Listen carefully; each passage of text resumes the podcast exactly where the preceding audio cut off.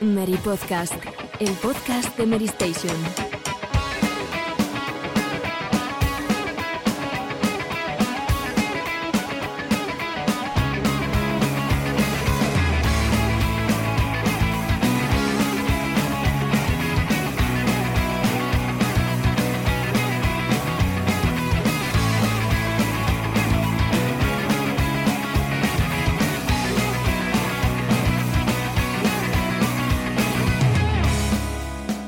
Hola, muy buenas a todos. Bienvenidos una semana más al Mary Podcast, décimo programa de la decimocuarta temporada y uno de los últimos de este particular año donde afortunadamente hemos llegado hasta aquí y podemos celebrar que también pues las consolas de nueva generación han aterrizado en las tiendas, aunque lo que no podemos celebrar tanto es la manera en que lo han hecho, dado que están literalmente agotadas.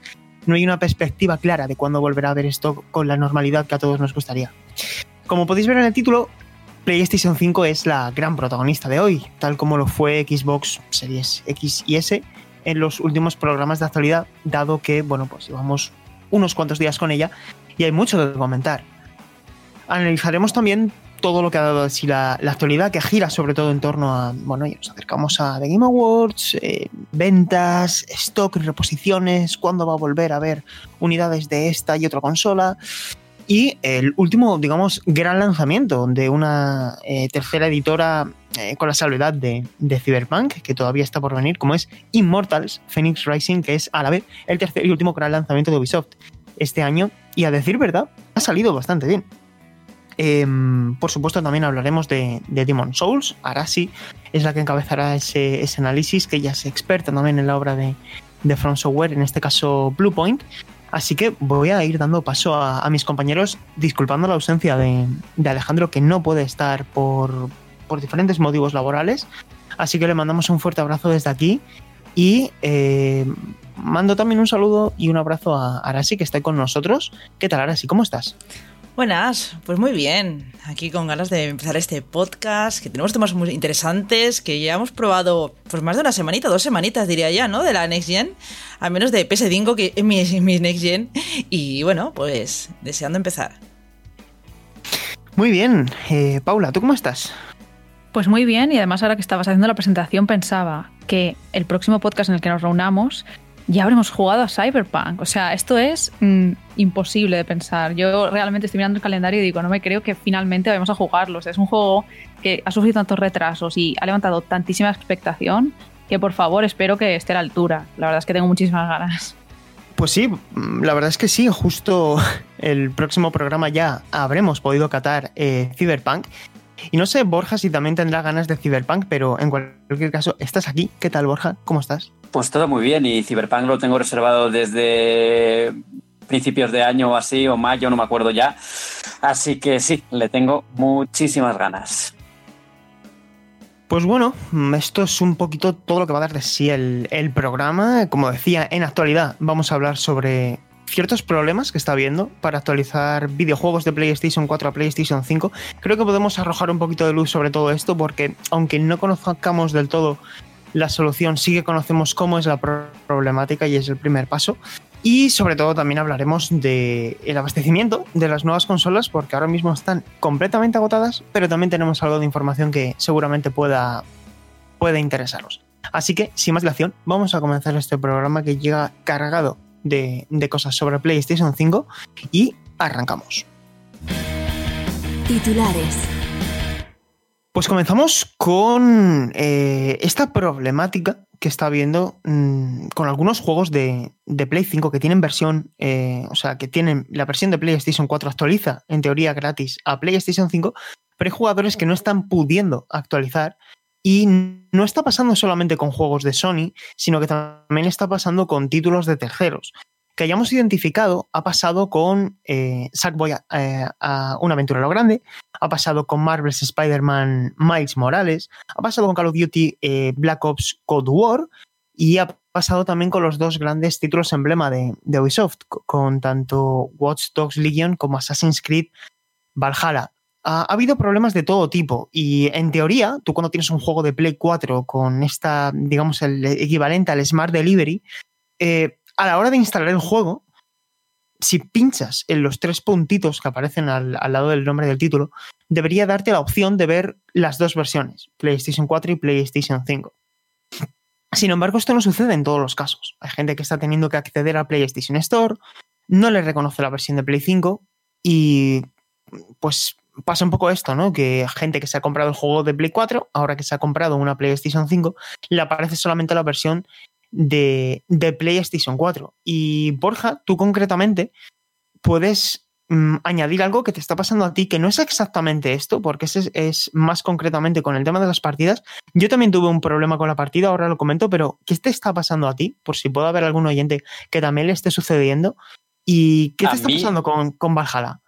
Sí, a mí lo que me está pasando es que no puedo acceder a la partida de, de PlayStation 4 en PlayStation 5.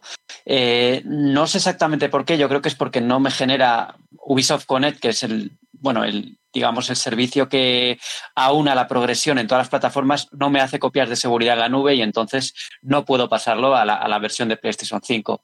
Eh, lo que he hecho yo ha sido contactar con soporte técnico y estoy a la espera de que me, de que me comuniquen pues alguna qué puedo hacer, ¿no? Porque lo he probado ya todo. Eh, he estado jugando, guardando, haciendo, siguiendo la guía que hay en Ubisoft para, para poder hacerlo y de momento no se me ha generado ninguna partida a la nube y por lo tanto no he podido continuar eh, la partida en PlayStation 5. Yeah. Yo lo que puedo decir a este respecto con el problema que tuve, que además os lo comenté eh, Borja cuando, cuando me pasó, fue con Marvel's Spider-Man Miles Morales. En mi caso lo jugué en Play 4. Eh, antes de vender mi PlayStation 4 para comprar Play 5, uh, subí mi partida a la nube porque soy suscriptor a PlayStation Plus y por lo tanto di por hecho que al descargar eh, Miles Morales me iba a dar la opción de descargar las dos versiones. No fue así. Me descargaba solamente la de Play 4 porque la de PlayStation 5 no me la reconocía. Lo pude resolver contactando con, con Sony. Y eh, cuando descargué la versión de Play 5 no me permitía descargar la versión de Play 4. ¿La solución cuál fue? Pues bueno, cuento un poco porque también fue el problema. Y es que mm, para hacer sitio, ya tenía el disco duro lleno de juegos, borré la versión de Play 4 porque digo, ¿para qué quiero tener instalada en mi Play 5 la versión de Play 4 del juego si estoy descargando la de PlayStation 5, que es la que quiero jugar? ¿Qué tuve que hacer? En resumidas cuentas, descargar las dos versiones al mismo tiempo, de manera que en, de manera local en mi PS5 tuviera Marvel's Spider-Man, Miles Morales para PS4 y para PS5 y hacer estos dos pasos abrir el juego de Play 4, pulsar R1 para que se cargase la partida de forma local en mi consola y que se generase como un archivo eh, temporal, ¿no? Como un archivo a la espera de ser descargado en la versión Next Gen. Cerré Marvel's Spider-Man Miles Morales de Play 4 y abrí la versión de Play 5. Y ahí, en el menú, me daba la opción de restaurar una partida como alojada de manera local a expensas de ser descargada, como decía. Entonces la pude recuperar y en ese momento ya sí aparecía en el menú mi partida original de Miles Morales. Hay un problema añadido que no tuve, sin embargo, con la versión remasterizada de Marvel's Spider-Man de 2018, que hace unos días se actualizó, permitiendo pasar tu partida original a la versión remasterizada. En ese caso, al importar la partida, todos los trofeos me aparecieron de golpe. ¿no? Es decir, inicié la partida en Marvel's Spider-Man remasterizado y aparecieron todos los trofeos que eran unos cuantos. Sin embargo, con Miles Morales no se me importaron los trofeos. Y ahora que fui a por el platino, tuve que volver a hacerlo todo. No había reconocido nada. Así que, digamos que pude solucionar la partida, que es lo verdaderamente importante, y el mal menor, que eran los trofeos, no los he podido restaurar. Tengo un compañero de un colega nuestro que ha tenido un problema con la versión de Sackboy, ¿no? Que descargó la de PS4, no la reconocía de PS5. Ha habido muchos problemas por el estilo. Y otros colegas de la prensa están también teniendo problemas con eh, eh, los juegos de Ubisoft, ¿no? Tanto con, con Watch Dogs como con Assassin's Creed.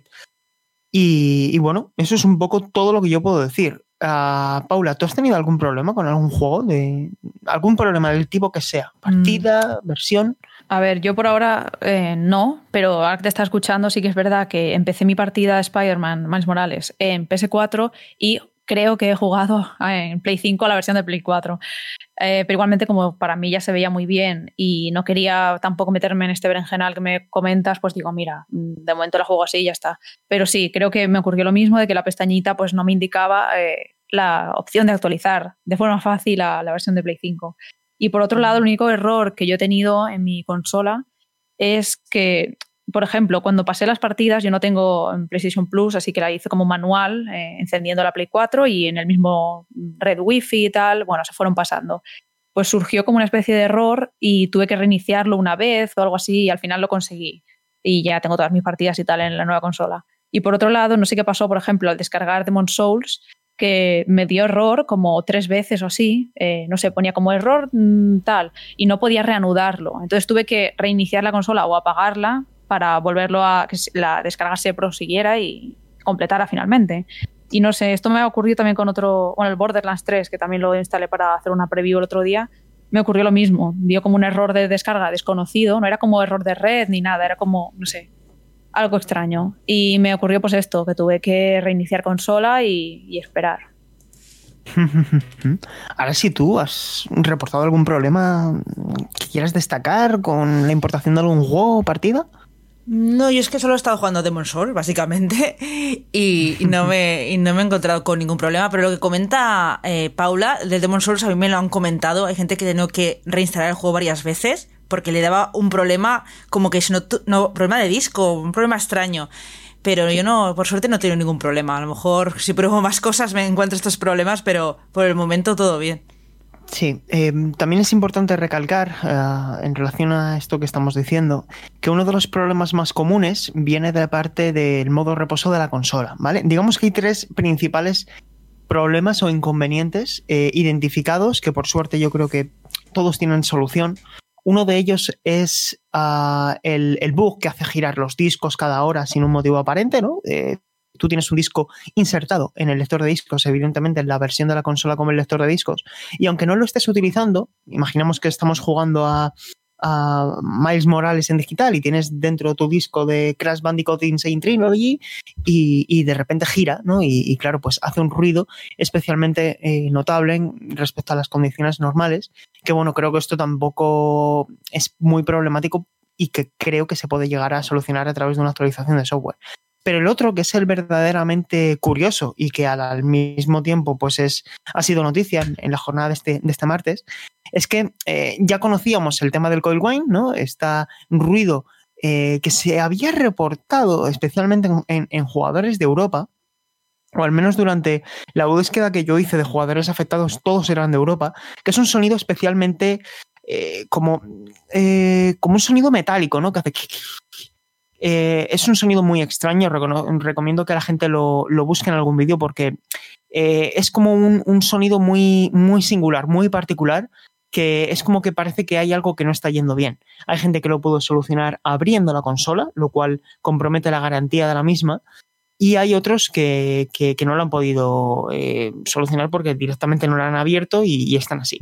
Ahora hemos conocido que es que hay dos ventiladores, ¿no? Un medio francés ha, utilizado como prueba cinco modelos de la consola. En dos había un ventilador y en dos había otro ventilador, que además eran estéticamente y visiblemente diferentes.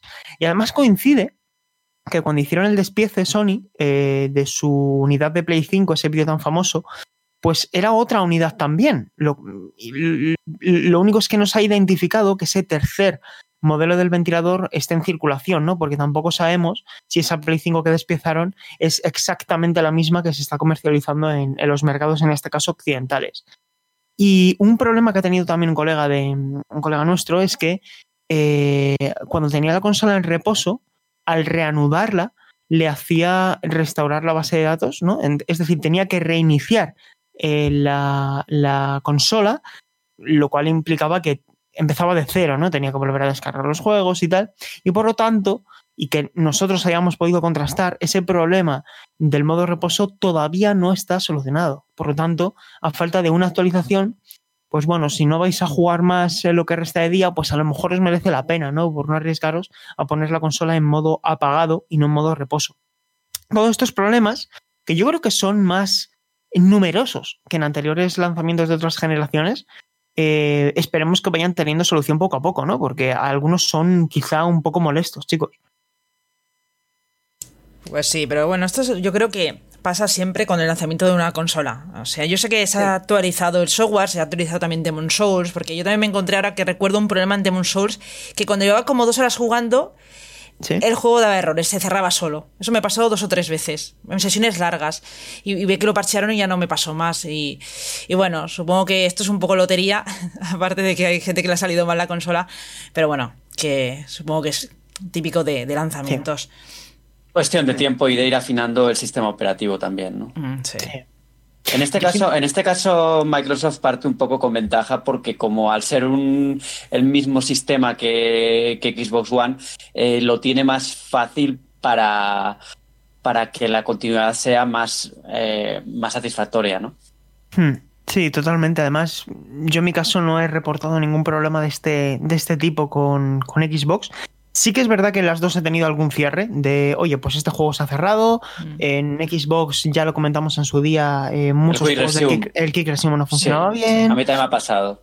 Sí, pero bueno, que quiero decir que al fin y al cabo, estos problemas por suerte tampoco son a gran escala. Hoy día eh, creo que las redes sociales también amplifican demasiado algunos mensajes y no quiero, no, no quiero eh, quitar el hierro a este, a este problema, simplemente comentar que eh, pues eh, esperemos que sean casos eh, los menos posibles y que con el paso de las semanas, como bien dices Borja, pues mm, celebremos más buenas noticias que, cosas que al fin y al cabo nos hacen temer que nos podamos quedar sin nuestra consola, porque también es importante mencionar que si ahora mismo tenemos algún problema de que nuestra consola deja de funcionar, mm, el SAT hay que mandarla a reparar, no hay un reemplazo, aunque no hayan pasado a lo mejor quizá los 14 días de rigor, que puede, en una situación normal, pues tú bajas a la tienda y te reemplazan la consola. Ahora mismo eso no es posible porque no hay unidades. Entonces, eh, crucemos los dedos para que no pase nada y que, y que todo salga bien. Em, y ya si queréis, pasamos a, la siguiente información, porque es que, eh, por un lado, eh, Sony indicaba que mm, PlayStation 5 había tenido el mejor lanzamiento de una consola PlayStation de la historia. Y creo que al margen de ese dato, que al final también, eh, pues bueno, es sin entrar en datos concretos, lo único que sabemos es que, por lo tanto, ha tenido que superar los 2,1 millones de lanzamiento que tuvo Play 4 en su momento. También en, su, en sus primeras 24 horas vendió un millón, pero en sus primeros 5 eh, días fueron 2,1 las, las cuantificadas. Y creo que lo verdaderamente trascendente de este mensaje eh, que comunicó Sony el día concretamente 25 de noviembre es que indicaron que iba a haber más stock antes de acabar el año. Nosotros hemos escrito a Sony, a PlayStation España, para ver si nos podían eh, dar algo más de información a este respecto.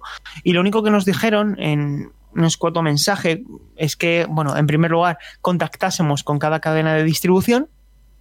Todos sabemos los nombres: Game, Amazon, Fnac, Extra Life, El Corte Inglés, Carrefour. Si me olvido de alguna, todas las que sabemos ya que han distribuido consolas, pues que contactásemos con ellas, pero sí que nos concretaron que eh, con casi total seguridad esas, eh, esa apertura de reservas se iba a producir antes de Navidad, antes del día 25. Y hoy, concretamente el día que estamos grabando, la cadena FNAC ha abierto durante un, flash, ¿no? Ha sido como, lo hablábamos en redacción esta mañana, Borja, eh, ha sido como un minuto. Ha habido nuevas unidades de ambos modelos, del modelo colector y sin lector, y eh, había una evidencia en la estimación de entrega de las consolas y era el 15 de diciembre. Eh, pues bueno, si alguien ha tenido suerte, pues al menos ahí tenemos un pedacito también de información de que ah, el día 15 de diciembre deberían recibir las consolas. Em, y bueno, también podemos comentar que en Reino Unido también se ha batido récord, en Japón ha empezado muy bien, en España han vendido eh, 43.000 unidades, de las cuales 38.000 son eh, del modelo colector de discos, este dato lo adelantó eh, Rubén Mercado en, en Vandal, y eh, también eh, una evidencia que aquí en España la diferencia es mucho mayor que en otros países, ¿no? ¿Os pilla por sorpresa que haya sido de las 43.000, 38.000 con el lector de discos? ¿Esperabais más? Casi un 88%, ¿eh? Yo creo que era lo que esperábamos un poco, porque al final eh, este país, queramos o no, es muy de PlayStation y supongo que la mayoría de jugadores ya tienen una buena colección de discos en físico que han ido almacenando a través de estas cuatro pasadas generaciones, como es mi caso, por ejemplo, que tengo varios títulos aquí de Play 4 que puedo usar en mi Play 5 y tengo algún amigo, Fran, por ejemplo, eh, Fran Gematas, eh, que sí que ha vendido su Play 4 y se ha comprado la Play 5 de, bueno, digital, sin discos. Entonces ha también vendido pues, los pocos juegos que tenía. Pero yo creo que la mayoría nos mm, sumamos más al lado de tener una colección importante que, bueno, da pena al final desprenderse ya, de ella. Ya no es solo la conexión, eh, la, la, la colección, Mm. Paula. Es también que tú te paras a mirar los precios en formato físico y es que Sí. hay descuentos ya desde el primer momento. Entonces yo creo que en este sentido, eh, al final, lo que te da la... el- la consola digital es únicamente la comodidad de no Mm. tener que cambiar de disco, porque más allá de eso, yo los precios los veo más bajos y prefiero comprarlo en disco, me da igual. Sí, o lo de Igual. segunda mano, de que tal vez te compras un disco y al cabo de un mes dices, bueno, lo vendo o se lo dejo a un amigo. Pues esto digitalmente ahora no se puede hacer, a no ser que instauren algún sistema que estaría bien, la verdad, que trabajaran en ello. Por ahora te compras el digital y es para ti para siempre. Claro. Y que, y sí, sí, sí, ahora sí, ahora sí. No, no, yo est- estaba pensando ahora mismo en esto que decís de los precios eh, del físico. Yo, por ejemplo, tengo Cyberpunk reservado en Amazon por 40 euros. O sea, eso no lo voy a encontrar en digital. Pues con- por cosas así, yo más que un tema romántico por el precio, porque a mí ya lo tenerlo en, en disco o en, o en digital, mm, lo que me inclina a decidirme es, es el precio. Y además, quizá PS5 no tiene un servicio tan robusto como el Game Pass, que quizá eso podría inclinar la balanza más al digital. Si hubiera juegos de lanzamiento en un servicio como el Game Pass, quizá mucha gente dice, oye, pues mira, me paso al digital definitivamente y se acabó. Pero de momento yo creo que, al menos en la marca PlayStation, lo que es físico va a durar mucho tiempo. Sí. Además aquí, mira, haciendo un ejercicio ahora mismo, estoy abriendo una noticia de, de unas ofertas de fin de año que está promocionando ahora PlayStation Store y el tema económico que comentaba Borja a mí me parece fundamental. Yo creo que voy a meter un disco en mi PS5 cuatro veces durante toda la generación. Una exageración, evidentemente, pero quiero decir que mi preferencia por lo digital es total. Pero no por ello quiero renunciar al lector de discos, ya no solo también por una cuestión económica y por el, eh, o sea, no solo por el catálogo que tengo actualmente de juegos de Play 4, que quiero mantener sabiendo que puedo jugarlos, porque ya no tengo una Play 4, sino también por eso, por el tema económico. Y es que al fin y al cabo, cuando pasa un año, los juegos están tirados de precio, eh, en muchos formatos, ¿no? Em, por ejemplo, durante este Black Friday eh, o incluso en, en cualquier, en cualquier momento del año puedes ver ya la mayoría de juegos del año pasado por menos de 20 euros. Assassin's Creed Odyssey, 19 euros. Control, 17 euros. Dragon Ball Fighters, 11 euros. Son precios que bajan mucho de manera puntual en, en formato digital, pero también bajan en formato físico. Y al final, eh, para mí, la posibilidad de algunos juegos que sé que no voy a jugar, poder desprenderme de ellos, o lo que comentamos de un día bajar a una tienda, ver una oferta eh, en segunda mano o ver una oferta puntual en algún título y saber que lo puedes, eh, que lo tienes verdaderamente, pues el hecho de no tener que depender de una tienda digital a mí me genera tranquilidad, es lo que quiero decir. Mm. Así que, bueno, es, es un poco eso, ¿no? Y, y también en último lugar, eh, tenía aquí anotado que eh, sí, bueno, básicamente eso. En, en, otro, en, en, este mercado, aquí en España concretamente, ha sido el 89% un modelo colector de discos. Y sin embargo, en, en, otros mercados, como por ejemplo en Estados Unidos, la estimación era de aproximadamente el 75%, ¿no? Eh, y en Reino Unido creo que estaba 60-40. Bueno, en, al fin y al cabo, también todo depende mucho de cuántas unidades haya, eh, hayan mandado, ¿no? Porque al fin y al cabo hay, una, hay, hay, algo claro, y es que de todas las unidades que se han vendido, se han vendido 43.000, pero es que se han vendido 43.000 porque Sony ha traído 43.000. Mm, si hubieran traído más consolas, se hubieran vendido más porque tanto en el caso de Xbox Series X, que para más señas, en esa primera semana ha vendido 14.100 unidades, que es también muy parejo a lo que ha vendido Xbox One y, Xbox 360 en su día, en su lanzamiento. Eh, hay, una, hay una cosa que está clara, y es que eh, la demanda está muy por encima de la oferta, ¿no? Y yo a veces también me paro a reflexionar en si no hubiera sido mejor esperar a un febrero o un mes de marzo con una mayor capacidad para dar respuesta a toda la demanda que hay y no tener este lanzamiento, ¿no? Con tantísimas campañas de publicidad para consolas que realmente no se pueden encontrar en tiendas. No sé qué si compartís esta opinión o si a lo mejor yo estoy también un poco negativo cuando me paro a pensar así. Yo, Sergio, pienso que esto les va a beneficiar mucho a Xbox como a PlayStation, porque que no haya stock genera ese ansia y ahora mucha gente eh, lo desea, sea una u otra o ambas. Yo creo que, que sí, que en mayo hubieran tenido stock quizá, pero no hubieran conseguido esta necesidad en la gente.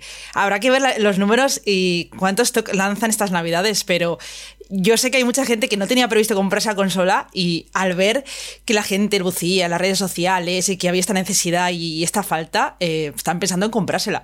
o sea que eso ha servido como estrategia de marketing mm, sin querer ni beberlo, ¿no? En este caso.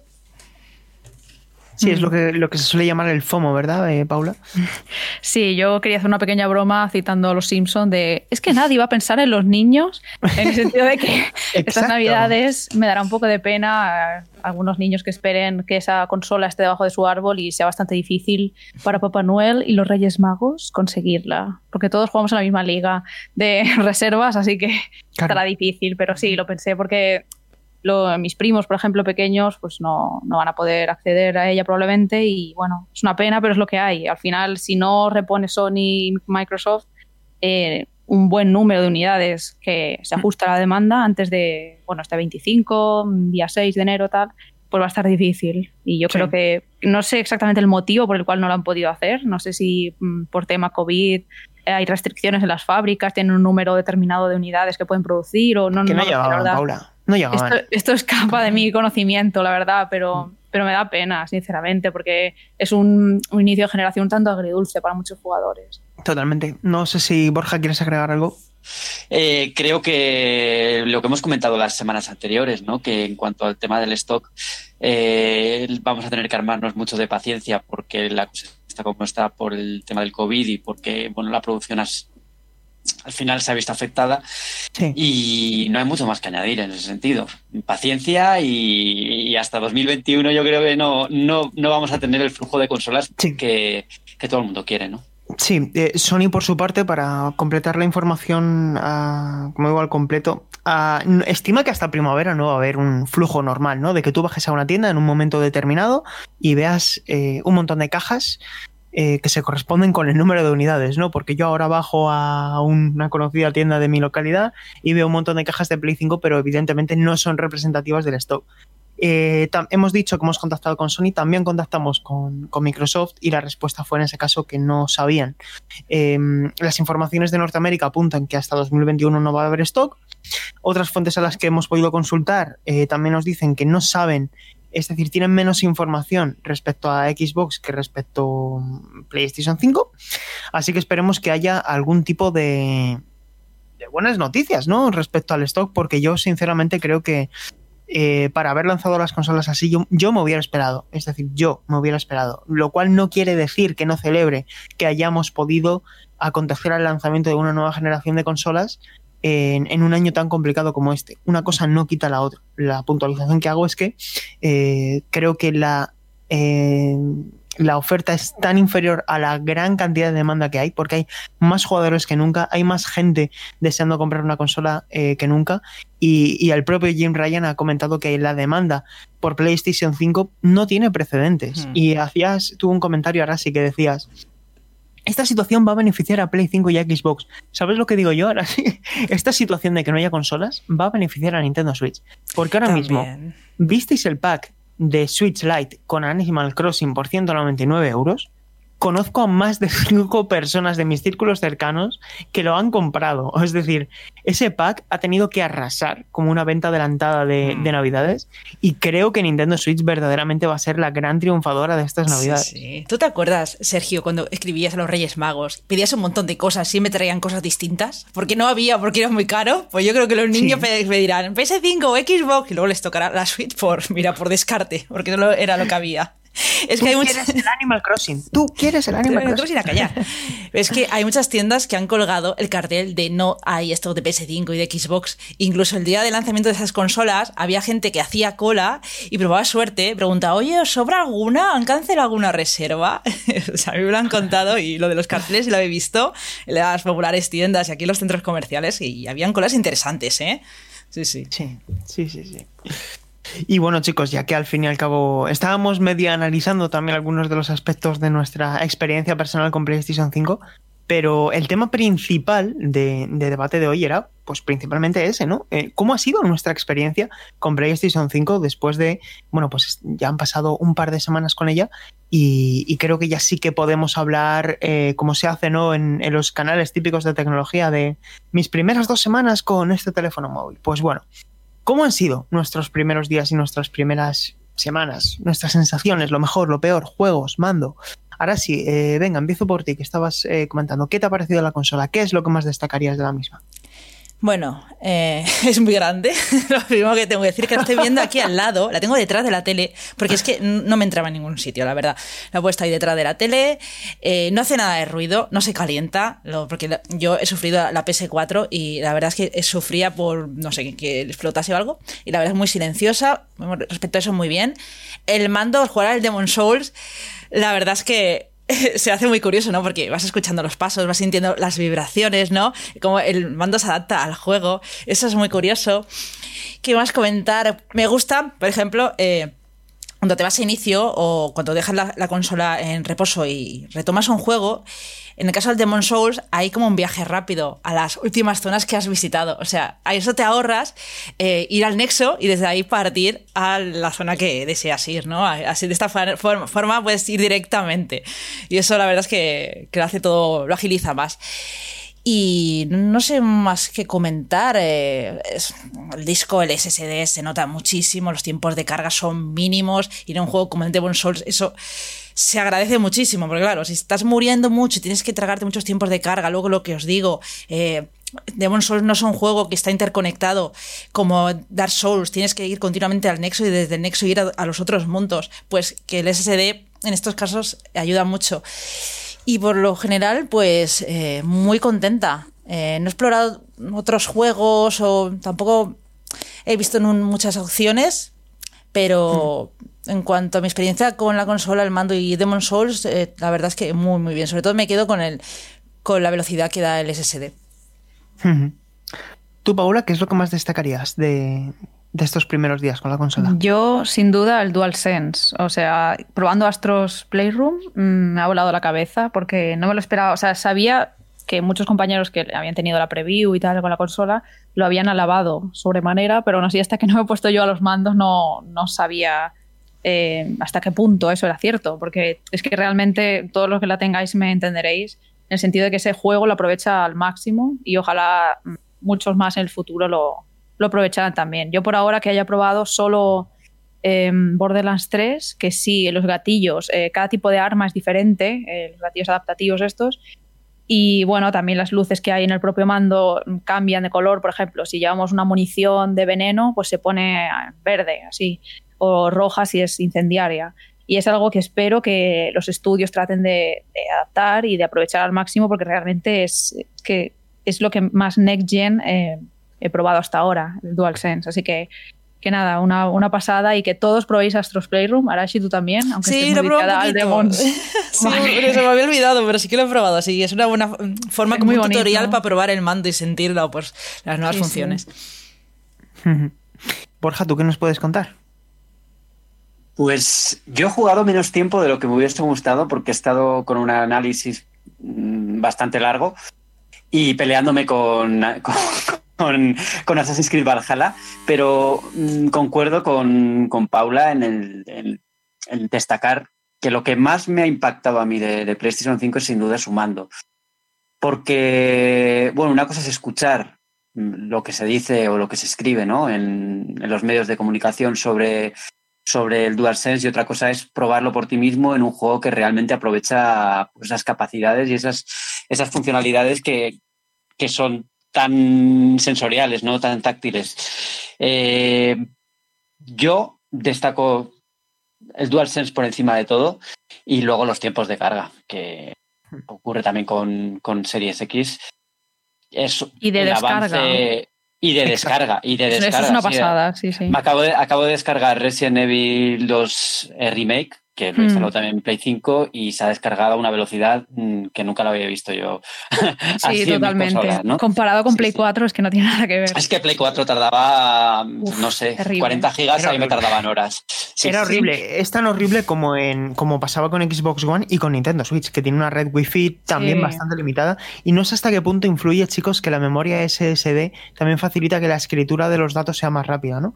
Eh, es decir, que no solamente es el cable de red, sino que creo que también tiene algo que ver todo lo que es la consola en su conjunto. Pero es increíble. Es que no, ya no tienes esa necesidad de antes, ¿verdad? De decir, voy a conectarla por cable. ¿Sabes? De que sabes que la conexión Wi-Fi con los estándares que tenemos hoy día ya es, yo creo, suficiente para no tener unos tiempos de espera de horas, en plural.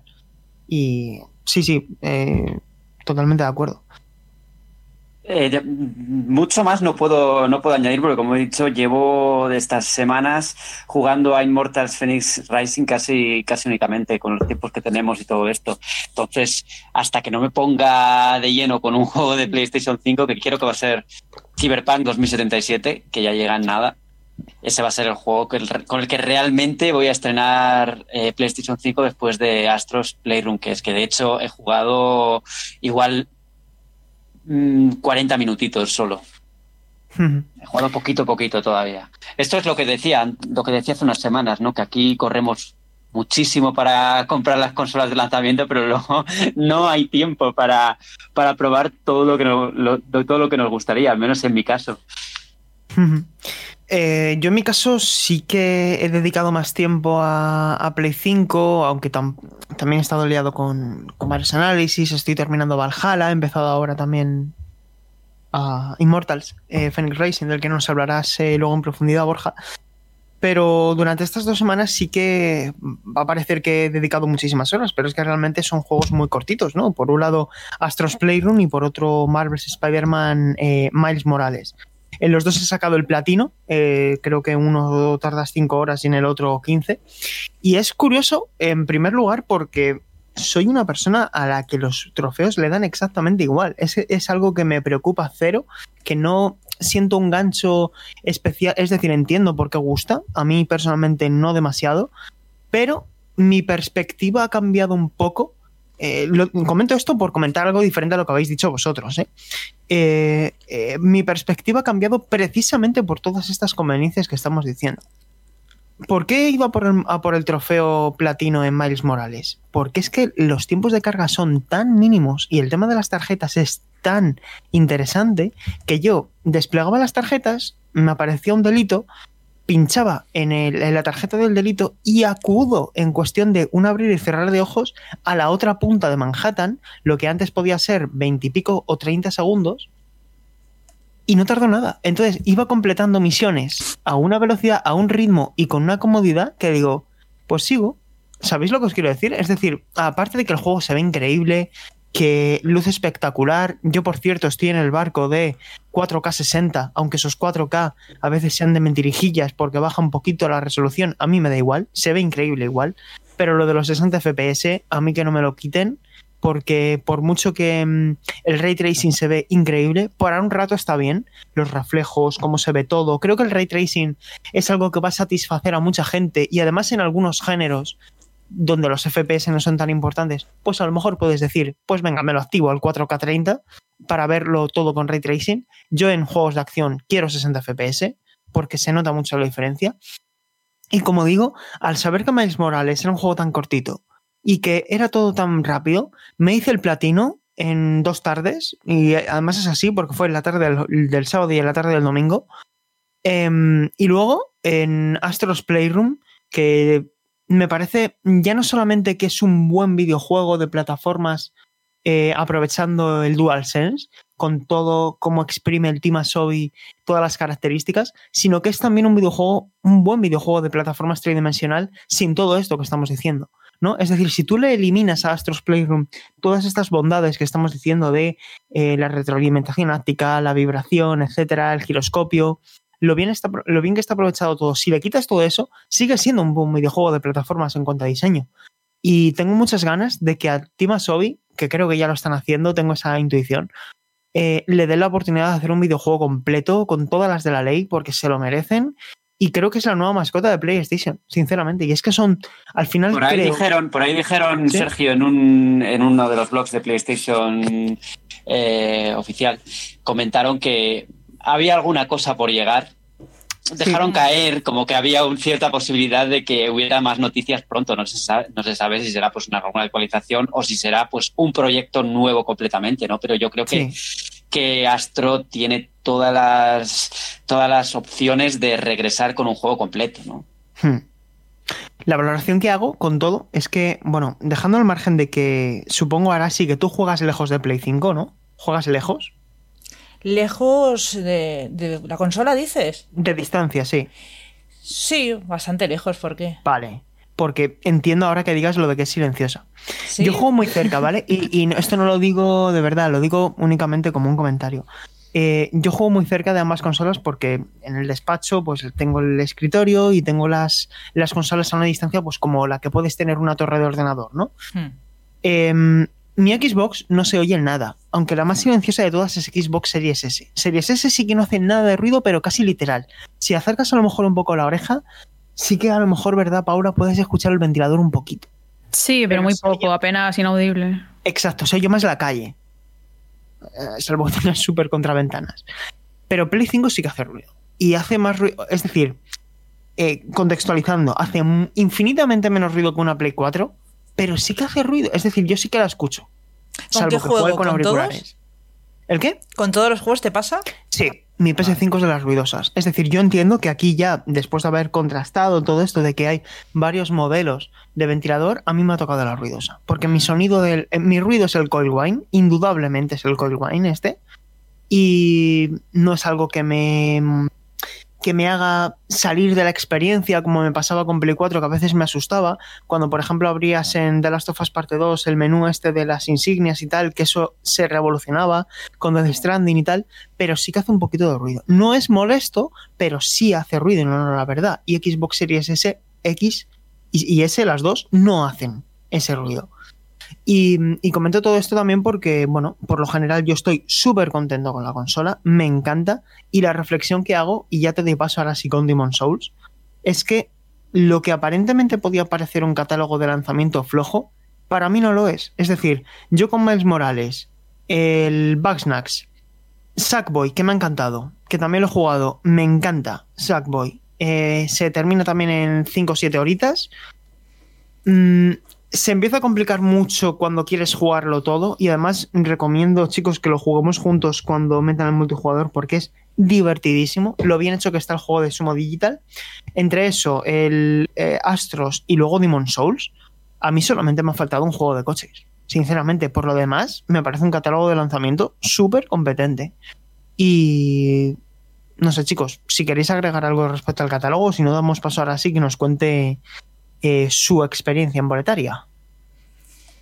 Yo poco más. Simplemente Demon Souls. Espero que salgan más exclusivos de cada año que viene, porque del nuevo God of War no sabemos nada y es uno de los grandes que todo el mundo espera. Y, y nada, esperemos los nuevos lanzamientos de cara a- al año que viene, a ver si tenemos en el primer trimestre algo interesante, aunque quizá por el corona se retrase todo.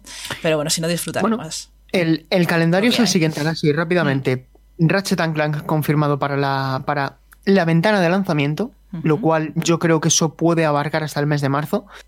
También para la primera mitad eh, tenemos Distraction All Stars, tenemos Returnal y luego también tenemos, eh, eso ya lo hemos dicho, Ratchet, y el Gran Turismo 7 también está planeado para el, pri- el primer semestre. Mm, Luego, para el siguiente semestre, confirmado por Sony, lo cual la fecha todavía es variable, se espera para el segundo semestre, Horizon Forbidden West. Y luego, sin una ventana concreta, es decir, sin confirmar si es primero o segundo semestre, em, tenemos también el, el God of War. Mm. Yo creo que si esto se cumple, es un pedazo de año. Y si añadimos aquí, Borja, Final Fantasy XVI, se puede quedar un primer año espectacular. Bueno, veremos qué, qué pasa, ¿no? Porque yo me temo que, por ejemplo, God of War se pueda ir al año que viene, no al siguiente, a 2022. Y Yo también- yo Final también me temo Fantasy- eso, ¿eh? Final Fantasy tiene muchos números de salir para luego. 2022, ¿eh? La Eso verdad. sí, Ah, ¿creéis siempre- que veremos algo de alguno de estos juegos en la gala de The Game Awards? Yo creo que sí. Yo ¿eh? creo que el Final Fantasy- tendrá alguna sorpresilla por ahí. Clank. Y ra- ¿y Final sabéis por Fanta- qué? Sí, Borja. Final Fantasy XVI yo creo que no, porque el próximo gran hito en cuanto a presentación va a ser en 2021, eso ya, la- ya lo han confirmado. Mm. Hmm. Yo creo, yo había pensado en God of War, un teaser, un algo. O sea, Cory Ay. Barlog es un personaje bastante público y le gusta el show, tanto casi como a, ¿Tú como a crees? Geoff. Sí, con Kojima y tal, los tres hacen una trinidad importante. Entonces, yo, creo que. no sé, ¿eh? Yo, Yo me creo imagino el que episodio 2 de Final Fantasy. VII. Yo me imagino Yo un teaser ahí para sí. cenar la gala bastante potente. Ya veremos. Yo creo que el que va a salir, y os explico que a lo mejor coincidís conmigo, es Ratchet Clank. Que Ratchet and Sí, Clank seguro. se mostró en la en el play, en el evento esto que hizo Geoff, Don Sí. Geoff, en verano, se mostró ahí por todo lo alto, fue el primer gameplay, ¿os acordáis? El gameplay extendido Sí, qué minutos y tal. Mm. Y yo creo que es buen momento, es decir, es el mejor escaparate posible, teniendo en cuenta que es un juego que va a salir en la ventana de lanzamiento y nos podemos llevar una sorpresa con que nos digan, va a salir en febrero.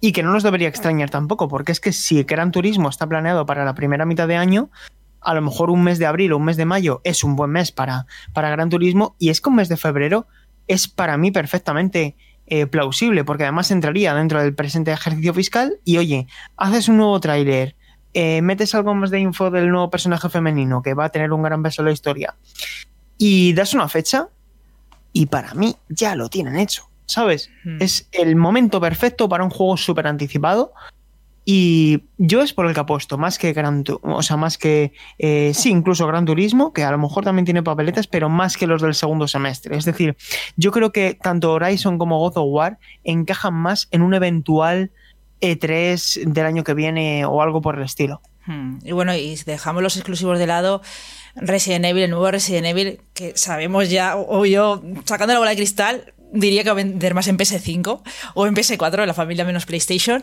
y ese sé que es un gran esperado para muchos y yo, vamos, de cabeza me lanzo. Bueno, ahora sí, pues cuéntanos, Boletaria, ¿qué tal Demon Souls? Pues muy bien, llevo unos días de paseíto por las mazmorras de Boletaria, disfrutando de este remake y muy buenas impresiones, la verdad. Yo estoy jugando con el remake, o sea, no estoy activando el filtro clásico, eh, totalmente pues la idea que ha tenido eh, Blue Point con este juego y bueno, ya lo dijeron ellos en una entrevista, es eh, el mismo juego, solo con mejoras gráficas, eh, la misma experiencia, o mejor dicho, una experiencia renovada por ese eh, nuevo mando, ¿no? Que te hace sentir pues más tensión, ¿no? Porque como lo decía antes, los pasos, los golpes, en mazmorras como Torre del Atria, que es una mazmorra bastante, pues, tenebrosa, ¿no? Con una atmósfera así muy inquietante, eh, se pasa realmente mal, ¿no? Es más inmersivo lo hace este mando y la experiencia es, es brutal. Yo me lo estoy tomando con muchísima calma porque quiero disfrutar de cada lugar, pero al haber jugado ya a Demon Souls y a toda la saga Souls y, bueno, y tanto Sekiro como Bloodborne, se siente de forma distinta porque no te sientes tan torpe, te vas encontrando que ya sabes de qué pie coge a los enemigos, ya reconoces pues, pues mecánicas clásicas ¿no? de, que utiliza Miyazaki y, y no te sientes tan desesperado como al principio porque yo en su día Demon Souls en algunas mazmorras pensaba que, nunca pasaría de ahí, o sea, yo estaba realmente desesperada, digo, jamás voy a salir de aquí y aquí ya no lo siento de esa manera, pero es increíble eh, redescubrir, eh, pues digo, estos mundos eh, de la mejor manera posible. Se disfruta, disfruta. Y tú, eh, Sergio, que tú no jugaste a PS3, en el de PS3, y estás ahora descubriendo, ¿no? El juego. No, no, no, yo, yo jugué al original de PlayStation 3, eh, lo jugué después de, de Dark Souls, porque en mi caso, pues cuando salió Demon Souls no tenía todavía eh, Play 3, porque mi Play 3 entró en casa en 2010, eh, con PS Slim o con PS3 Slim. Bueno, en realidad eh, eh, la recibí en, en Navidades de 2009, ¿no? En, en ese intercambio de año Hmm. pero lo jugué más tarde. Me gustó mucho, eh, también he de reconocer que me costó, me costó más de la cuenta porque no lo entendía muy bien. Era una, creo que al final esto también dice bien del juego, ¿no? Ahora sí que al final es una manera muy particular de entender el rol de la, el, rol y la acción, ¿no? La, eh, con, ese toque eh, tan distinto a, como estábamos acostumbrados, ese diseño de niveles, esa narrativa también ambiental, porque al final yo creo que los escenarios te van hablando. Hmm. Y de, del juego, del remake de, Blue Point, em, solamente puedo decir cosas buenas por el momento. Eh, me está gustando mucho. He avanzado poco, he muerto mucho también. Pero sí que me he dado cuenta de que esta interpretación, interpretación occidental que han dado el equipo de Blue Point acompañado de, Sony Japan eh, le ha dado un toque PlayStation. ¿Y a qué me refiero con esto? Creo que las sutilezas que se han incorporado para la cámara, para el control, eh, no sé, esas, ese, ese manejo de, del juego lo noto más PlayStation. Eh, lo noto más cercano, no más, no más fácil, pero sí más accesible, más amigable, creo que es la palabra, más amigable, porque la paleta de colores también ahora es más clara, la iluminación es impresionante. Es decir, este juego sí que sí hay que jugarlo a 60 FPS. Esto no solo lo digo yo, lo dice la mm, propia Bluepoint. Mm. Recomiendan jugarlo a 60 FPS.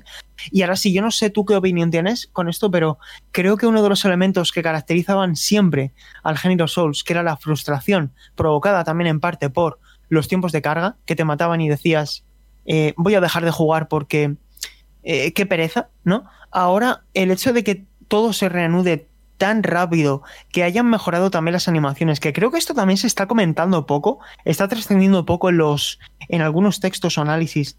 Y creo que las animaciones también, sobre todo las de los grandes eh, monstruos, esto también juzgando a raíz de lo que he visto por los materiales, eh, es sorprendente lo realista que, se ve todo y la personalidad que tiene el mundo que nos rodea. Y yo sinceramente es que estoy alucinando con cómo se ve el juego y sí que es verdad que me lo quiero dejar para Navidad porque quiero terminar todo lo relacionado con trabajo antes de someterme a, este título porque yo no soy de esos que se lo sabe de memoria. No voy a tardar 20 horas, voy a tardar mucho más en pasármelo.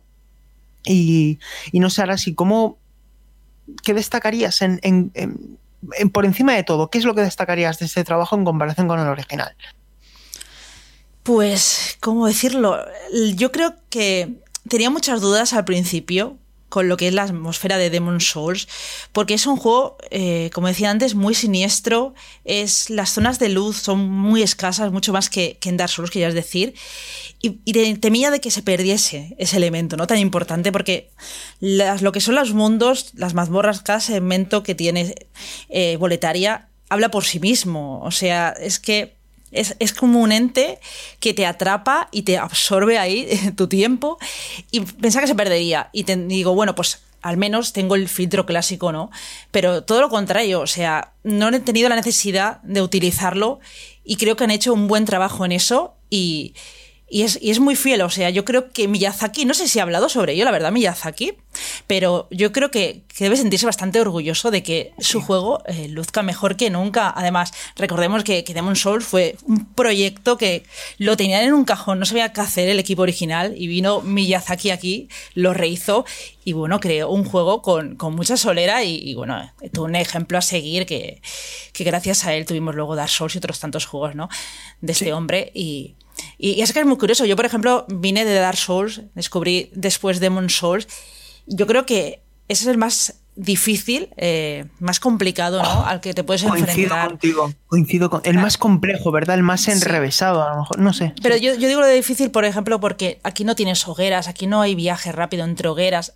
Si tú no llegas hasta un jefe, lo derrotas no puedes, eh, digamos, grabar partida, ¿no? Entre comillas, porque es cuando te aparece el archipiedra y del archipiedra puedes regresar, al nexo o seguir. Si no, tienes que volver al, comienzo. Y en algunos mundos que te maten antes de llegar al boss o que te mate el mismo boss y volver hacia atrás es duro porque incluso te puedes perder como es el mundo de Torre de Latria, que yo incluso de haber refrescado estos días el de PS3, me perdía, me perdía. Es que es muy fácil perderse. Es que las mazmorras son muy, muy largas.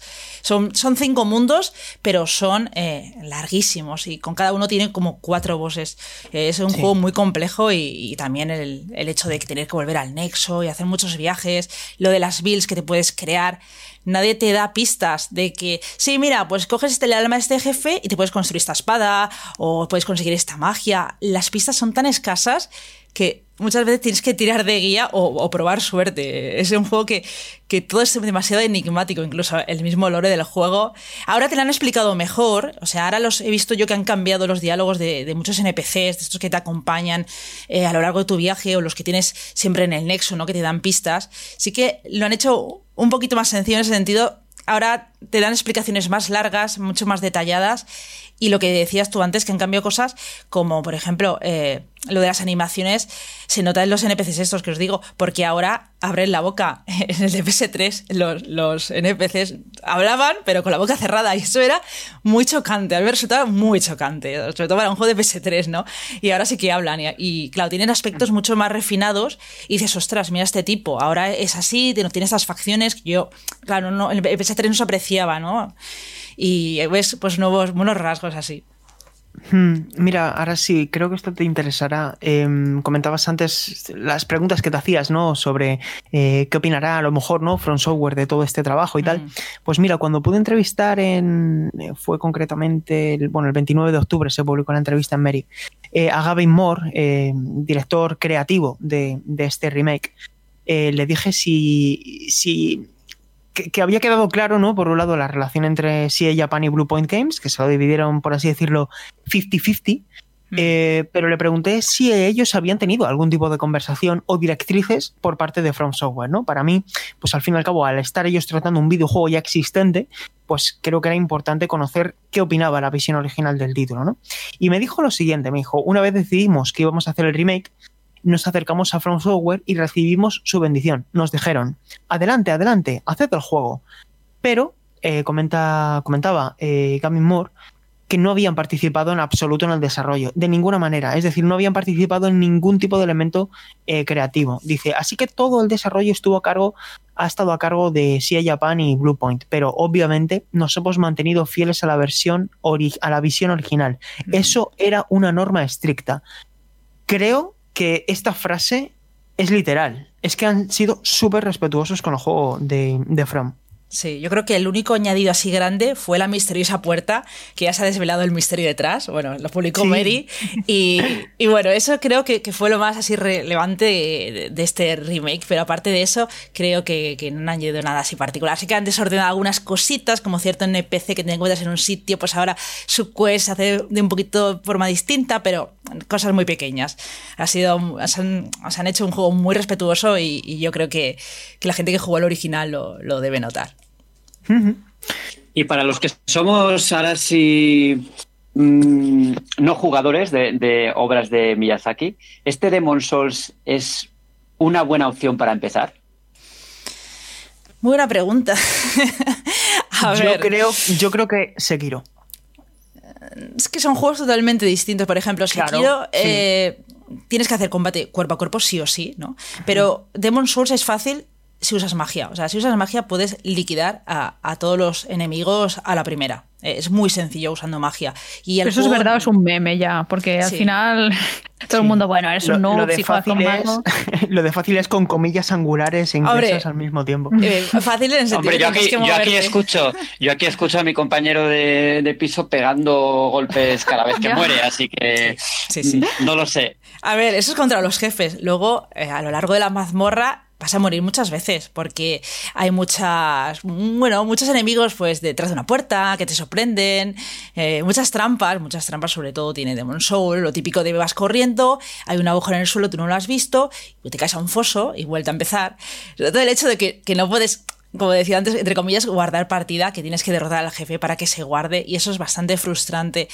Pero yo creo que tiene de las mejores mazmorras de la saga Souls, y, y es un juego muy disfrutable y bueno, pues, pues juégalo, lánzate con él. Yo creo que, puedes hacerlo ya, y si no, pues puedes invocar a gente y siempre te puede echar una mano.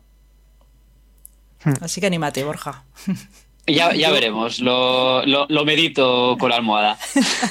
Borja, un, un par de comentarios. Lo de que es fácil, no te fíes de Arasi. No te fíes. No es los fácil. jefes. Lo difícil, yo, yo siempre lo he dicho, son las, las mazmorras. Yo creo Sí, que, que todo el tránsito por la mazmorra. contigo en que en este juego en particular, eh, creo que la evolución que ha tenido From Software claramente es a- en, en hacer más difíciles más los, los, los jefes que los mundos, ¿no? Creo que la, mm, el, el- el mundo de Demon Souls per se es más complejo. Pero los jefes no eran tan difíciles. De hecho, No. eh, responden a una serie de patrones fácilmente Sí, identificables. tiene muy pocos golpes. Además, hay otros eh, jefes que, que incluso son de estilo puzzle. O sea, no tienes que enfrentarte a ellos. Tienes que Sí. hacer ciertas acciones pues, eh, Claro. eh, en la sala del jefe para derrotarlos. O sea, no, no tendrás que enfrentarte sí o Mm. sí contra ellos.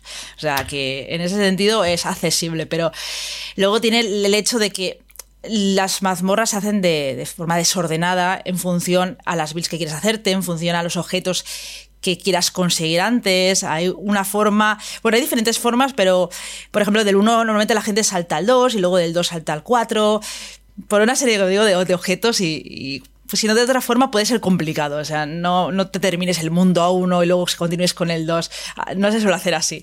Y eso, eso es lo que decía antes de la necesidad a veces de, de consultar la guía para no sentirte tan perdido en ese mundo. Sí, sí, absolutamente. De hecho, yo. El motivo por el que recomiendo Sekiro es porque creo que hay una serie de aspectos que a lo mejor son más fáciles de entender por, la, por el estilo de. por la didáctica que tiene ese, ese videojuego, que es extremadamente difícil, ¿vale? Es extremadamente difícil, pero hay ciertos aspectos que, que para mí lo hacen ideal para ser el primer Souls. A pesar de que es mucho más diferente y si lo que quieres es jugar mm, Demon Souls a lo mejor deberías empezar por Dark Souls. Bueno, en cualquier caso, eh, por cualquiera por el que empieces creo que son todos muy complicados, pero sí que creo que tal como está diseñado este Demon Souls Remake, es una manera de empezar perfecta también por las conveniencias ¿no? del hardware, de los tiempos de carga, de todo, que creo que todo juega en favor de que, te, de que sea agradable de experimentar. Mm. Y Borja, eh, ahora sí, eh, Immortals Phoenix Rising. 85 en Mary Station, una nota súper buena. Ah, antiguamente conocido como Gods and Monsters, desarrollado por el equipo de Assassin's Creed Odyssey. Cuéntanos, ¿qué tal? Pues una sorpresa, una sorpresa bastante, bastante agradable. Ya durante la sesión de preview que tuve hace ya un- unas semanas, me sorprendió esa fusión entre The Legend of Zelda, Breath of the Wild y Assassin's Creed y las buenas sensaciones se han confirmado. Es un juego que lo, mejor que puedo decir de él es que es muy divertido, que no se hace repetitivo y que tampoco es tan largo como puede ser un Assassin's Creed Valhalla, por ejemplo. ¿no? Eh, tiene un desarrollo pues, que en todo momento te hace, te hace completar mm, rompecabezas. ¿no? Luego ves muchas cositas de- del mundo abierto de, de Ubisoft. Lo, lo típico de varios puntitos y todo, de muchos puntitos en el mapa y todo esto. Lo que pasa es que en este caso lo- los mapas son muchísimo más contenidos.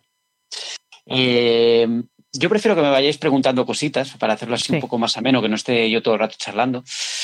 Eh, las dudas que tengáis o lo que queráis saber exactamente del juego. Hmm. Paula, dispara. A ver, yo por lo que vi, eh, leí así por encima tu texto y vi el videoanálisis.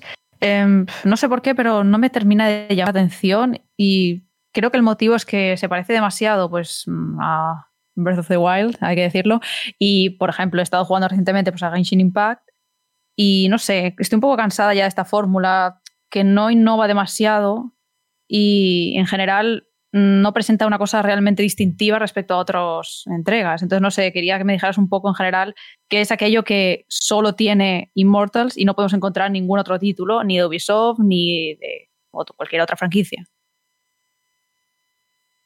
Mm, yo diría que no es un juego excesivamente innovador.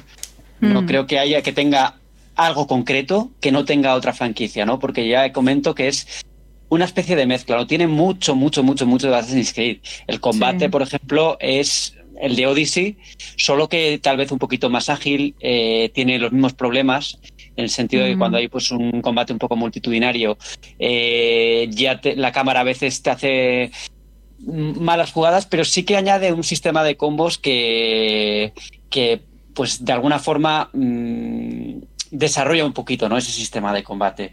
Lo que a mí más me ha gustado de este juego es, el tema de los puzzles que mm, no son excesivamente originales en cuanto a lo que a los elementos, ¿no? Tenemos pues puzzles de flechas, de mover rocas, de interruptores, pero creo que sí que está muy bien planteado, eh, no solo la, curva de dificultad, que yo, por ejemplo, mm, no, quería, no quería encontrarme con un juego excesivamente frustrante, ¿no? De esto que tienes que estar ahí mm, tres horas para avanzar, y es un juego que, que es lo suficientemente eh, complejo, entre comillas, como para que acabar el puzzle y decir, bien, lo he resuelto, pero no te quedas atascado durante, durante horas en un, en un puzzle, ¿no? Y todo, se, y todo se va resolviendo poquito a poquito y está, y está bien planteado, ¿no? Em, pero no diría que es un juego original, eh, que es un juego que tenga algo distinto con respecto a, a a lo que podemos mm. encontrar en el mercado, pero sí que la mezcla de, géneros está muy bien medida. Mm. Eh, es un juego interesante pues para un momento como bueno no mm, necesito un poco de alivio no de, después de un juego larguísimo pues un título que tampoco dura dos horas pero es un juego que más, de 20 más de 20 horitas. Tras 20 horitas te puedes fundir eh, la, la historia principal no pero no pero no se te hace pesado en ningún momento. Yo lo, he disfrutado mucho. Y es como decías, lo que mejor lo que más, el punto más positivo que, le veo al juego, ¿no? Luego, tiene un enfoque humorístico mm, que aquí sí que yo eh, le voy a poner un, un, le voy a poner unos peros porque lo que te cuentan, bueno, es divertido, tiene, muy desenfadado, pero no le veo que esté demasiado bien escrito. Los chistes no son de, bueno, morirse de risa, ¿no? Son un poco tontos, por así decirlo. Es muy británico, ¿verdad, Borja? Mm, muy británico, el humor, dices. Sí. Esa, esa sensación, estas primeras horas. Sí, no sé, es como un poco suave, un poco blandito, blandito el humor. Sí, como para niños. No es una sátira, no es una sátira de una sátira blanda, podría decir, ¿no? De la antigua Grecia. Tiene sus elementos de todos los elementos. ves a Zeus, que es un tipo prepotente, que se cree lo más de lo más, eh, que hace sus comentarios, porque al final en la historia eh, eh, es el narrador junto a Prometeo, que es el que ha condenado, es el, el titán que llevó el fuego a, a, los mortales y que fue castigado por, por, ello por Zeus. Y llega un momento en el que es derrotado y dice, eh, ¿a quién pido ayuda? Y pide ayuda a Prometeo que, que le dice, mira este, este mortal que se llama Fénix, que es la única esperanza que queda y es un héroe secundario, porque ni siquiera era héroe, no era su hermano el que era héroe. Mm. Pero sí, la historia no me ha parecido gran cosa y, la forma de, de la escritura tampoco es muy interesante, pero, pero se hace divertida, al menos. Mira, yo de las primeras sensaciones, y ahora te pregunto, Borja, a mí lo que me ha gustado es que veo que es un juego que hace muy coherente el diseño de su mundo con em, toda la estructura de sus misiones. Es decir, no te mandan ir de un punto a otro y tardas 15 minutos. O sea, es que es un juego muy rápido que va al grano, que si vas a las historias principales, que es lo que quiero hacer yo de momento, tampoco tiene un mapa con 100.000 cosas, no es tan abrumador como puede ser un Assassin's Creed, aunque evidentemente es, como tú bien decías, creo que lo hiciste en el avance, Borja, esa mezcla entre Assassin's Creed y The Legend of Zelda Breath of the Wild, creo que es tal cual, y lo han hecho muy bien, es que podía haber salido mal, pero es que creo que por el momento lo han hecho todo muy bien, y además a mí el sistema de combate me resulta satisfactorio. Me encanta esquivar, me encanta intentar hacer la esquiva perfecta y que se ralentice el tiempo unos segundos. Eh, y luego empezar a machacar el botón ahí atacando por detrás. Eh, creo que es muy divertido y que tiene un, también una curva de, mejora de personaje que no se, mm, no se pierde en, árboles excesivamente grandes. Es decir, es como que veo que es un juego finito. Es un juego que, que noto que tiene un principio y que tiene un final. No que sea increíblemente bigger, better, ¿sabes? Eh, lo noto Sí, sí. más acotado, ¿verdad? Sí, es así, es así. Y además, yo mi, mi temor principal cuando, cuando jugué al- al- a la versión preview es que la fórmula se hiciera repetitiva muy rápido y no, porque eh, lo que han hecho bien es que todos los conceptos de puzzles que, van añadiendo los, lo hacen paulatinamente y se van haciendo más complejos. Y, no hay una repetición excesiva de, las cosas, ¿no? En las, las misiones principales eh, siempre estás haciendo cosas nuevas, hay como unas cámaras de, dioses, de desafíos grandes que son como la gran mazmorra de, las grandes mazmorras de este juego. Y siempre te plantean algo distinto, con los mismos elementos, ¿eh? siempre son mm, los ingredientes, las mismas piezas que se van combinando de, diferente forma para conformar puzzles distintos, ¿no? Y les van añadiendo poquito a poquito nuevas, nuevas eh, variantes, nuevas cositas pequeñitas que le dan otro toquecito, ¿no? Absolutamente. A mí me gustaba más el otro nombre. A mí me gustaba más Gods and Monsters, pero también. bueno, se le perdona, se le perdona, se le perdona. Yo, yo tengo una pregunta para Borja. ¿Tú crees que este juego ha salido en buena época? Lo digo porque, claro, tenemos por un lado Valhalla, tenemos que en unos días va a salir eh, Cyberpunk. ¿No crees que debería haber salido en otra época? Y por otro lado, ¿ha salido pulido? Eh, sí, el juego, ha, salido bastante bien. Yo no he tenido ni un problema, ni, ni un solo bug así que digas mm, eh, tengo que volver a cargar la partida porque se me ha quedado encallado. No, ha salido, ha salido bien. Eh, además, eh, publicaron un parche del día 1 que mejoraba en las consolas de nueva generación el modo gráficos, que cuando nosotros hicimos la review todavía no estaba del todo, del todo pulido, pero yo no he tenido ningún problema. Y con respecto a la, a la época en la que sale, es que es complicado, porque es que los calendarios están tan apretados siempre que ya es que no se puede salir nunca en ningún momento. Es arriesgado porque, porque Ubisoft tiene tan, ha sacado tres juegos de mundo abierto en, en tres meses, ¿no? En nada. O sea, en- y ya si hubiese salido Far Cry en febrero ya era todo condensado en el mismo tiempo, ¿no? Pero al ser un juego un poco más descafeinado en ese sentido, yo creo que diciembre puede ser un buen mes, ¿no? Eh, si, si te lo consigues pasar antes que, que llegue Cyberpunk, ¿no? no sé, es un- una pregunta un poco difícil, porque no sé si, no sé realmente cuándo es una buena época para lanzarlo, porque con el, con el retraso de Cyberpunk a, dos- a- a diciembre ya hubo otras empresas que dijeron, bueno, pues vamos a, repasar- a- a retrasar nuestro juego a principios de año. Yo quería hacer también una pregunta en relación al protagonista o la protagonista. Si no es Mm. demasiado mm, poco interesante, por así decirlo, al restarle un tanto de personalidad por toda la personalización que te permite bueno, a cada jugador escoger. Y creo, o sea, tengo entendido que lo puedes cambiar en cualquier momento, ¿no? Que no está ligado al inicio de la partida. Puedes cambiarlo en cualquier momento. De hecho, tiene en, la- en el Salón de los Dioses hay como una, una peluquería, entre comillas, y ya Mm. te dicen ahí. eh, oye, te dice Hermes, que es uno de los personajes eh, secundarios, que, oye, que aquí los, los dioses se sientan, se hace la cirugía estética y cambian de, cambian de look.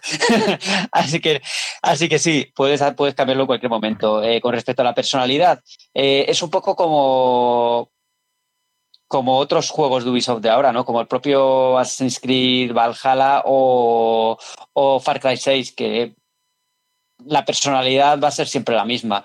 Lo que pasa es que en este juego, mmm, al ser una historia humorística, y como decía, un poquito blanda, pues Mm. el personaje tampoco es excesivamente interesante. Es Vaya. un personaje que, que básicamente compite contra su hermano mayor, que es el héroe de siempre, el que nunca falla, el que es mm, el llamado a, a- a conquistar el Olimpo, por así decirlo, y de repente se le convierten en piedra al principio del juego y, y tiene que ser el, el Fénix como sustituto, el que se alce como, como el Salvador, ¿no? Sí. Así que no, no es el gran personaje que te puedes encontrar en los videojuegos, ¿no? Hmm. Yo personalmente, y ya con esto podemos ir terminando, cuando me puse el selector, Borja, creé un personaje que fuera Cassandra. O sea, quería un personaje que fuera igual a Cassandra y creo que se parece bastante, tiene así como es que la- está, la- el mismo pelo, el pelo de el trenza este. pelo, el pelo que lo han re- trenza, sí. yo cuando, cuando en Valhalla, en Valhalla vi a uno de los personajes principales que tenía el mismo pelo, dije, bueno, reciclaje máximo, porque este pelo se ha convertido en, en, nuevo asset para todos los juegos de Ubisoft. Ya no sé si estará en Watch Dogs Legion, que todavía, todavía no lo he probado, pero, pero sí, es, es el nuevo pelo de, de seleccionable en todos los editores de Ubisoft. Sí, sí, sí, sí, sí. No, yo creo que podemos celebrar, ¿verdad, Borja? Este título, además, tú que lo has eh, podido completar y creo que esa nota de ocho y medio es algo que personalmente yo no esperaba ni mucho menos. Eh, creo que no fuimos pocos los que llegamos a pensar que esto podía ser a lo mejor un juego de 7. Y oye, tiene un buen Metacritic, un Metacritic de 80 creo ahora mismo y... Mm sinceramente, tampoco podíamos esperar mucho más. Una última pregunta, Borja. ¿Ves potencial para una franquicia a través de esta licencia? ¿Una saga? ¿Por qué no? ¿Por qué no? Sí. Es que ahora todo puede tener una, segunda entrega, yo creo que sí. Eh, pero debería, debería ser un poco más arriesgado en algunos aspectos. Yo lo comentaba también en el análisis, que he echado en falta, ya que, ya que coges elementos de, de Reign of Zelda Breath of the Wild, eh, a este mundo le falta un poco de ser un poco más impredecible, ¿no? No tener el mismo diseño de todos los mundos abiertos de, Ubisoft. Que pase algo en el mundo de repente, ¿no? Que no sea siempre pues un puntito, hago algo y completo esta localización y a lo siguiente, ¿no? Que pase algo que, que te diga, joder, me sorprende, ¿no? Eso es un punto que creo que le falta a este juego. Hmm. Y que hubiese ayudado a redondear un poco, ¿no? Eh, toda la experiencia. Pues sí, esperemos que. ¿Por qué no va? Por, qué no una nueva, una nueva franquicia? Sí. Sí, bueno, buena reflexión, la verdad. Eh, yo creo que sí, que se acompaña. Al final todo lo determinará las ventas, ¿verdad? Al final, si es un es un éxito comercial como lo está siendo Valhalla, pues ¿por qué no? Pero bueno. Em, lo va a tener complicado. Las nuevas propiedades intelectuales cuesta venderlas. Y al ser un título entendedme bien, menor entre comillas, ¿no? Un esto siempre nació como una especie de experimento, ¿no? De, Ubisoft Quebec. Pues no sé si, si, conseguirá si conseguirá unas grandes ventas, aunque Ubisoft lo ha promocionado bien, no, no se han dado con chiquitas tampoco, ¿no? Lo, eh, tenemos una buena campaña de, de marketing detrás. Sí. Bueno chicos, vamos llegando al final. Creo que esta semana el a qué estamos jugando ha quedado bastante claro. No sé si alguno de vosotros quiere añadir algo que no hayamos comentado durante el programa de hoy de lo que hemos estado jugando, aunque creo que es bastante evidente, ¿no? Yo he jugado a Immortals y he jugado a Immortals solo. Yo lo mismo, pero con Demon Souls. El pobre Bajara ha quedado ahí en una esquinica, a ver si lo retomo, pero lo tiene mm. complicada la cosa. Yo en mi caso he jugado varias cosillas, algunas eh, están aún embargadas, pero mm, por ejemplo puedo hablar de Twin Mirror, lo nuevo de Dawn Entertainment. Eh, bueno, es una aventura narrativa que en este caso no es episódica, se puede completar en unas cuatro horas, cinco como mucho, toda la campaña, digamos, toda la historia.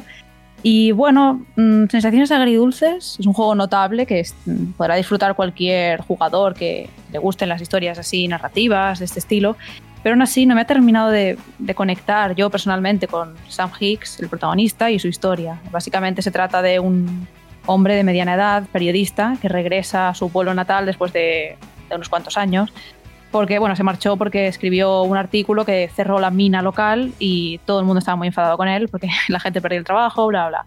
Ese trasfondo me gusta, creo que es una historia madura e interesante, pero aún así el protagonista como que no es muy, o sea, me parece bastante genérico. La verdad es que últimamente estamos acostumbrados he leído, a. He leído, Paula, varios, bueno, he estado sí. hace nada que han salido los análisis ahora mm. y he visto bastante mezcla de de opiniones, ¿no? En general, no parece que haya gustado tanto como el último juego de Don't del Why. Sí. Precisamente porque señalan que la historia no termina de, funcionar del todo, ¿no? Sí, o sea. Que la premisa es buena, pero que no termina de funcionar del todo. Mm, al poco que juegues ya vas a saber un poco por dónde van los tiros y cómo va a concluir el asunto. No es nada sorprendente en el sentido que al final digas, wow, qué giro argumental inesperado me ha gustado las mecánicas del palacio mental. Y una, este pregunta ya que estamos. Eh, ¿Tú crees que su reconversión, porque este juego iba a ser un título episódico y finalmente pues ha salido como eh, título Mm. completo, ¿crees que le venía mejor el formato episódico que, no sé. que el de juego completo? Yo personalmente prefiero que sea así, mm, tal y como es ahora, completo, porque el episódico al final, si no tienes una historia muy potente que puedas dividir en, en capítulos y terminar cada uno de ellos con un cliffhanger importante, que creo que en este caso no lo hay, eh, no, no es un formato adecuado y además Ya, lo que, pasa es que, lo, que pasa es que, lo que pasa es que este juego cambió de, cambió de diseño, porque al principio sí que iba a ser episódico y, Sí, sí, sí. y lo, recordad que se ha retrasado varias veces y que Mm. fue anunciado hace ya bastante tiempo, ¿no? Y es posible que haya habido problemas por ahí. Sí, es probable. O sea, yo he encontrado varias cosillas que al final no me han terminado de convencer. También el apartado gráfico no creo que esté a la altura de salir a la nueva generación a las puertas. Eh, Y bueno, no sé, es sin más. O sea, está bien, me ha, me ha gustado, pero no me ha encantado. Y el análisis sale mañana, que me despisté un poquillo con la hora de embargo. pero mejor pasarme que no al revés, de tirarlo antes. Pero sí, tenía varios textos en mente y al final la mente da para, Bueno, para lo que da. Sí. fíjate, esto no, no contábamos con ello, pero bueno, bien, buen avance de lo que podemos Sí, sí, sale en Mary Station, lo podéis leer. Muy bien. Próximamente. Y, y nada, chicos, ¿qué os parece si preguntamos a, a los oyentes esta semana eh, qué les ha parecido o si van a, mejor dicho, qué va- eh, si van a comprar eh, Cyberpunk 2077 y, y por qué? Eh, porque creo que es el gran juego de este año. Creo que al final ha vendido ya varios millones de unidades solamente a través de las reservas. Es el juego más vendido en Steam ahora mismo y no ha salido. Así que, eh, pues nada, creo que eso es un poco todo. Ah, el programa mm, ha dado mucho de sí, este décimo programa de la decimocuarta temporada.